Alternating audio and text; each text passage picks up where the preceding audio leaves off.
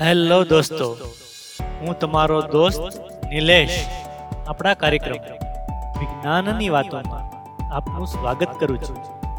આ કાર્યક્રમમાં આપણે વાતો કરીશું વિજ્ઞાનની અને ચર્ચા કરીશું વિજ્ઞાનના કેટલાક પ્રશ્નોની, જે તમારા જ્ઞાનને સમૃદ્ધ બનાવશે અને તમારી સમજને વિકસાવશે. તો તમે સૌ તૈયાર? ચાલો. આપણે શરૂ કરીએ વિજ્ઞાનની વાત. દોસ્તો, વરસાદની મોસમ આવી રહી છે. થોડો વરસાદ પડશે અને કૂણું કૂણું ઘાસ ઉગી નીકળશે. તમે જોયું હશે કે ઘાસના તણખલા ઠટ્ટાર અને સીધા ઊભા રહી શકે છે. આવું શા માટે થતું હશે?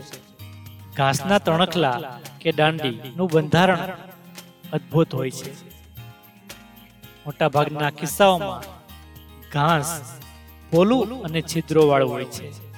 ઘાસના તણખલામાં સિલિકા નામનું તત્વ ઠીક ઠીક પ્રમાણમાં હોય છે, જે ઘાસના તણખલાને ધાતુના તાર જેવા ગુણધર્મો બક્ષે છે. જેના કારણે ઘાસ અક્કડ કે ટટ્ટાર ઊભું રહી શકે છે.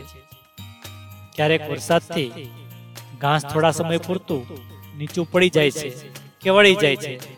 પરંતુ જેવું ઘાસ સુકાય કે તરત જ પેલું તણખલું પહેલાની જેમ ટટ્ટાર ઊભું થઈ જાય છે. આખરે અક્કડ તો અક્કડ જ રહે, ખરું ને?